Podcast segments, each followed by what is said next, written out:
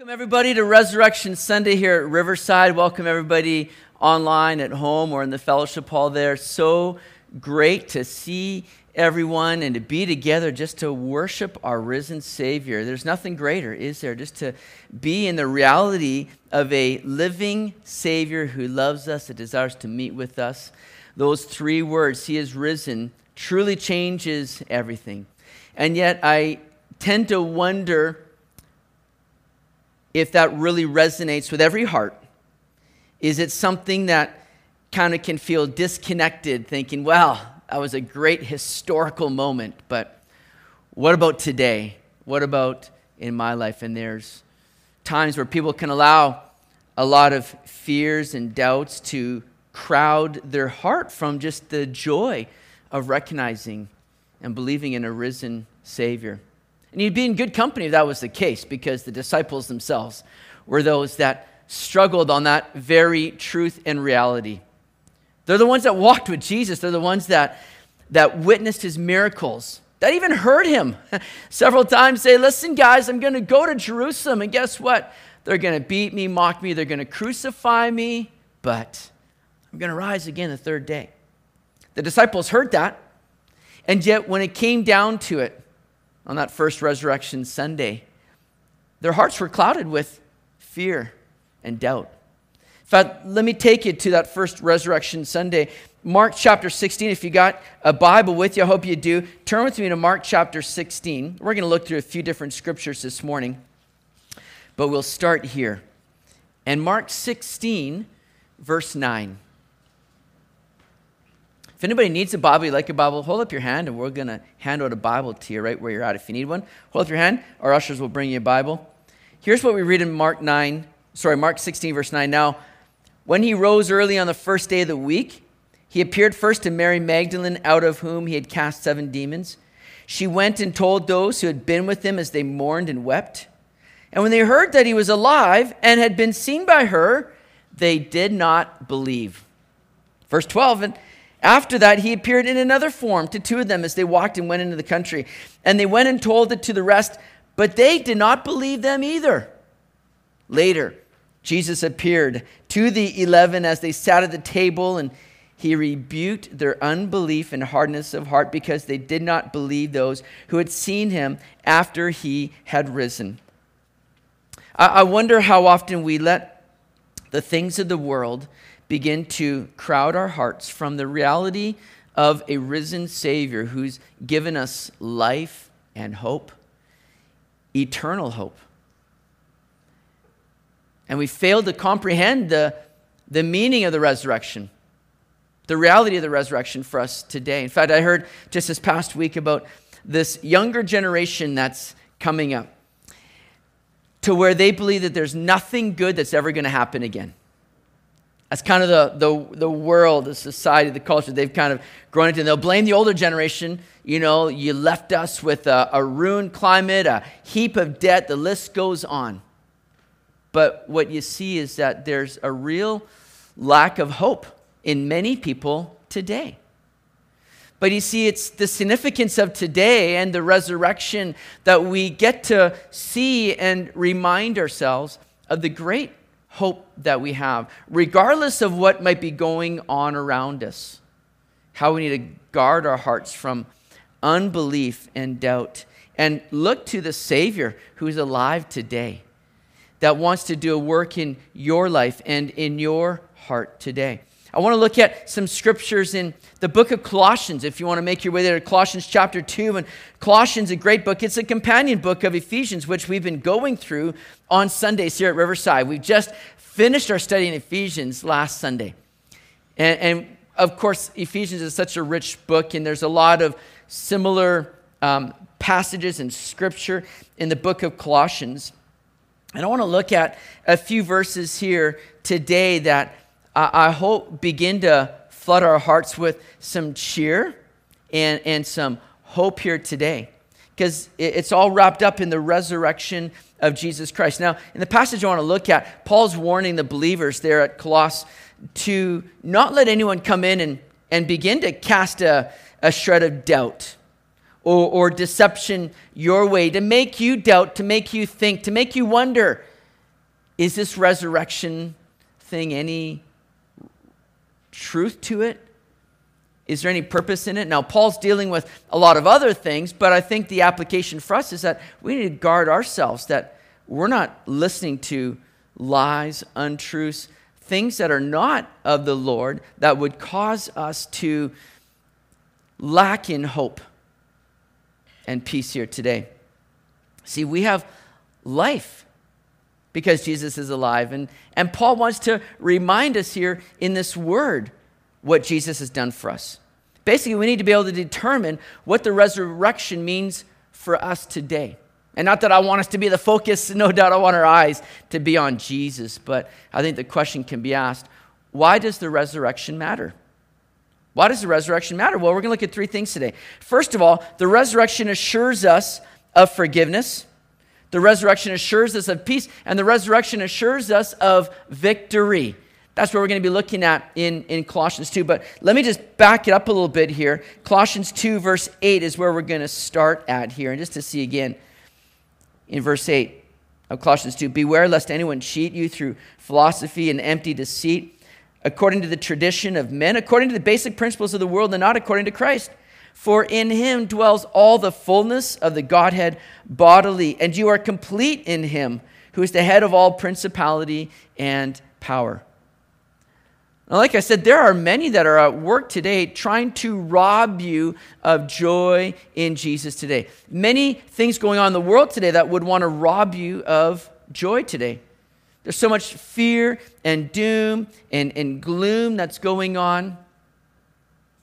Last year, we were dealing with a, a lockdown in churches and thinking just, you know, a few weeks to flatten the curve. And here we are, still in lockdown. We flattened everything except the apparent curve. I don't know what's exactly happening, but, um, you know, we see all this stuff happening and unfolding and unraveling, and it can tend to kind of unravel our own joy and hope in the Lord and just walking in that peace and, and victory we see.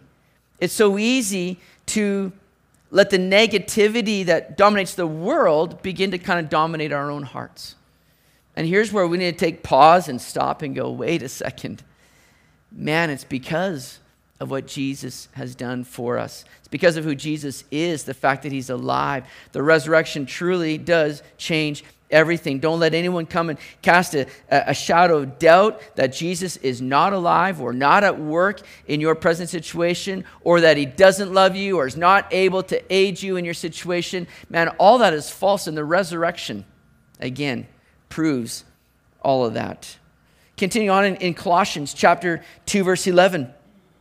It says, In him you were also circumcised with a circumcision made without hands by putting off the body of the sins of the flesh by the circumcision of Christ. I could have probably skipped that verse, not really the verse you want to camp on for Easter Sunday, but we're not talking about circumcision like Abraham. We're talking about the flesh where we're, we're saying we're dying to the flesh. We're, we're putting away the old so the new can come. And that's what Paul is getting to. He says, We're buried with him in baptism, in which you also were raised with him through faith in the working of God who raised him from the dead. And you, being dead in your trespasses and the uncircumcision of your flesh, he is made alive together with him, having forgiven you all trespasses, having wiped out the handwriting of requirements that was against us, which was contrary to us. And he's taken it out of the way, having nailed it to the cross. Having disarmed principalities and powers, he made a public spectacle of them, triumphing them over them in it. So good. First of all, I want you just to, to recognize here between verses 11 and, and 13 how the emphasis Paul is preaching here is for you. He says, In him you also were circumcised, verse 11. Verse 12, in which you also were raised. In verse 13, he says, And you, being dead in your trespasses. It says, having forgiven you all trespasses. Do you understand what's happening here? Is that this is a word that is meant to bring life to you. This is a word that's meant to bring encouragement and hope to you. This is not just for some people out there. This is not just for an elite group. This is for you. And yes, Paul is writing that to the church at Colossae 2,000 years ago, but the application or the relevance of it for us is every bit as true today. This is something the Lord wants you to recognize and realize here. of what you have in him. So, first of all, here's why the resurrection matters the resurrection assures us of forgiveness. We saw that there in verse 13. And you, being dead in your trespasses and the uncircumcision of your flesh, he is made alive together with him, having forgiven you all trespasses. Now, some people can easily just kind of wash over that and go, okay, great, yeah, that's for the real sinners. That's for the real wicked people. But, nah, you know, not me. I've been brought up in the church. I've been a saint from birth, you know, and it's like, and sometimes we, we fail, first of all, just to even recognize, man, the work that Jesus had to do to, to save you and to forgive you, and that we all needed forgiveness. Because the Bible says that, that there are none that are righteous. All have sinned. We've all been guilty before God because of sin. We're born into it. As much as you might think some of you are born a saint, no, you're, you're born a sinner. And we need forgiveness. And that's why Jesus came to this world. He came to this world to die on a cross. And when he died on a cross, what happened there is he was paying the penalty for your sin. The Bible says that the wages of sin or the cost of sin is death. He needed to die so that we would not have to die in our sin. He died the death we deserved. He took our place on the cross. And when he died on the cross, he was receiving the judgment of God for our sin, your sin, my sin, that we were all guilty of. He was bringing about forgiveness for you and me because it's our sin that kept us separated from God. We needed rescue, redemption, we needed reconciliation. We don't do that on our own. We can't achieve that through ourselves. We needed Jesus and the work he did. Sins need to be dealt with. That's why Jesus went to the cross. And as he went to the cross, it's kind of like there on the cross as he hung and paid the penalty for sin. It's like he was writing that check out, saying, Your sins are forgiven. But that resurrection is like taking that check now to the bank and depositing in your account, saying, All right, now it's yours. See, it'd be rather empty. Maybe we'd feel like the story was cut off a little short or did this really take? If, if he died and he's placed in the tomb, and that's it. I'm sure many of us would be wondering, well, that was great. Thank you, Jesus. But did that really count now for me? And yet, Jesus burst through the grave. He rose again to show and validate that the work he did, paying the penalty for your sin and my sin, was accepted before God. He's alive today to not just forgive you, but to bring you into the fullness of life that He has for you. Forgiveness. So important. A psychiatrist once said that if I, I, they said, I could dismiss half of my patients if I could assure them of their forgiveness. Man, there are people that are, are, are riddled with guilt and they're lacking peace because they don't know that forgiveness. Now, that brings us to our next point because the resurrection assures us of our peace.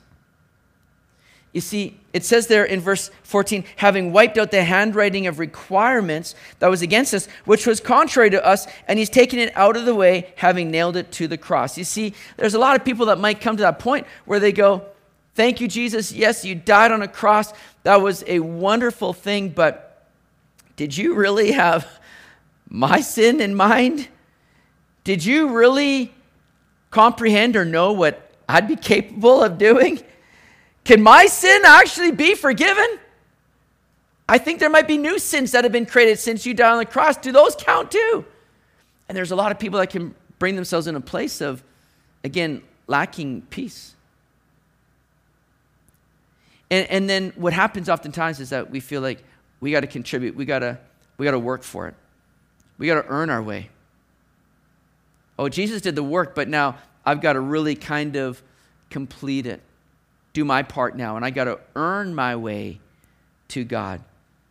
And you see, what happens in that is that when people are trying to work for their salvation, you never know if you're doing enough. See, what, what Paul points out here is that there were the handwriting of requirements that was against us.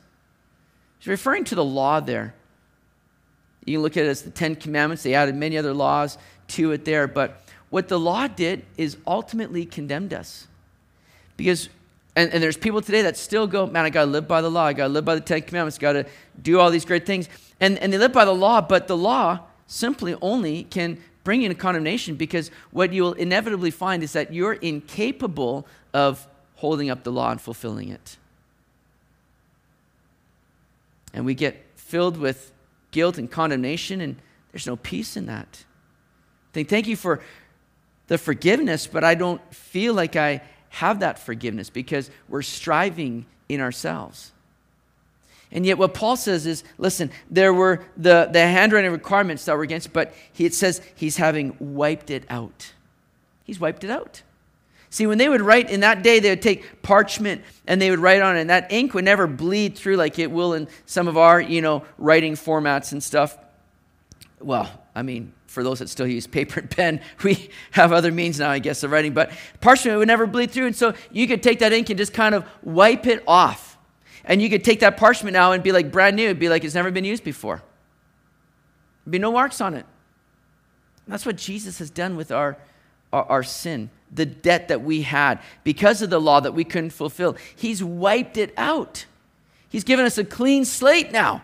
And he's nailed these things that were contrary to us. He's taken it out of the way, having nailed it to the cross. He said, You couldn't live by the law. I'm going to take that law. I'm going to, I'm going to put on the cross with me. We're going to die to the law so that we might live in and through Christ now.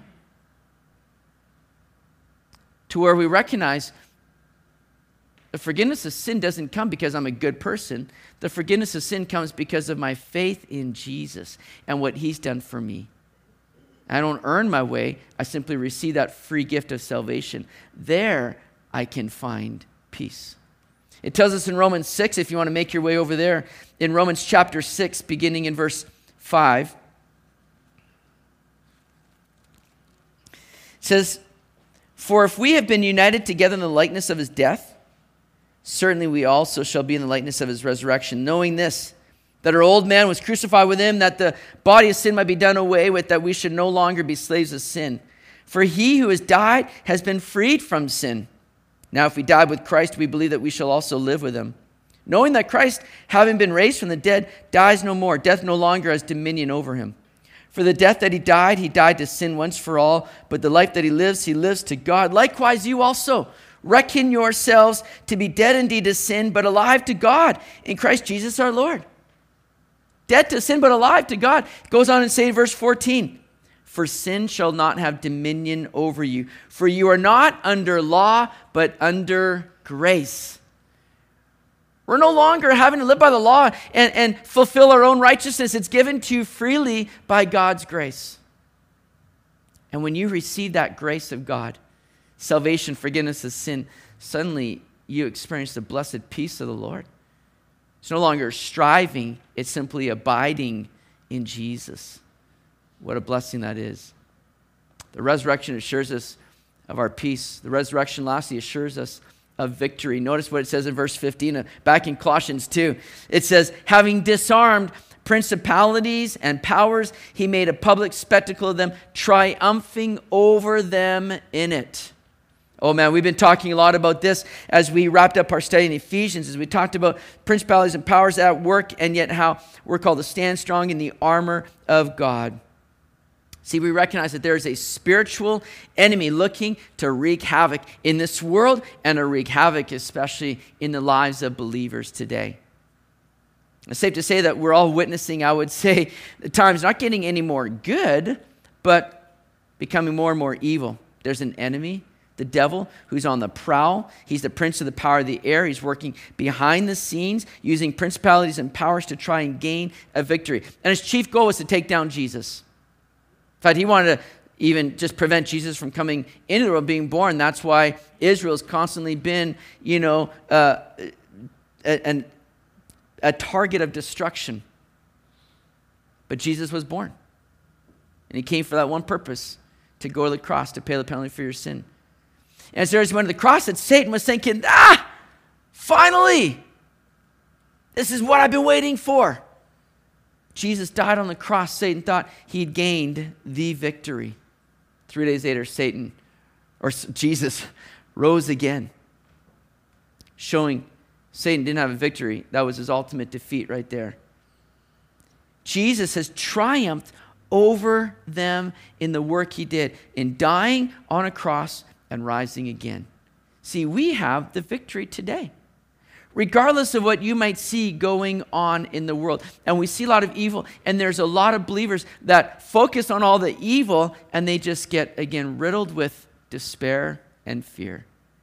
Now, would you recognize simply that Satan is on borrowed time? He knows that his end is near, he knows that Jesus has won the victory.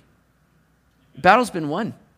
Satan is looking just to drag as many people down with him as he can. Don't worry about the stuff that's going on around you. Because what the enemy intends for good or for evil, God intends for good. And God does work good out of all that's going on. He's already done the ultimate good in dying for us, rising again, giving us life in Him, securing the ultimate victory for us. We're not fighting for victory, we're fighting from victory. It's already been secured for us. The resurrection proves that and assures us of what we have in Jesus. And take heart, my friends, be of good cheer. In this world, you'll have tribulation, but I've overcome the world, Jesus said. He's overcome the world. Every force, every evil work, He's overcome it. And we're His. He's forgiven us, He's brought us into relationship with Him. Praise the Lord for that. Victory is guaranteed because Jesus is alive. Nothing can come against us now that we are in Him. The resurrection matters, my friends. May you know that forgiveness. May you be experiencing that peace of the Lord because of that. And may you be walking in the victory that He's already secured for us because He is alive. Perhaps you've been feeling defeated or down, lacking this kind of assurance and life that He has for you in these last days that we've been living in. Maybe that's you that's been struggling through, but that can all change today simply by committing your life to Jesus. Saying, I don't want to continue on my way any longer. I want to go God's way. I want to find life in Him. I want to experience that forgiveness of sin. I want to I want to experience that life in him. You can have that today freely by simply confessing your sin and your need for Jesus. He went to the cross because he loves you, because he wants you to be in relationship with him. But your sin has cut us off from that. You need forgiveness and you need to accept that free gift now of his salvation by his grace. If that's you today and you're in need of that, would you call out to Jesus and simply pray a prayer of, of saying, Jesus, forgive me my sin. I recognize I'm a sinner, but I also confess my need for you. Come in and be my Lord and my Savior take over my life. And when you pray that, you become a born again child of God. Old things have passed away, behold, all things have become new. You have life in Him. Life now, the glorious, abundant life, and the promise of eternal life with Him in heaven. There's no greater offer that you'll ever experience in this world. Receive that today. And if you do, would you let us know? Write the church email us. Let us know. We'd love to send some things to you and be in touch with you. And if you're here today and you need that for yourself, and don't put that off.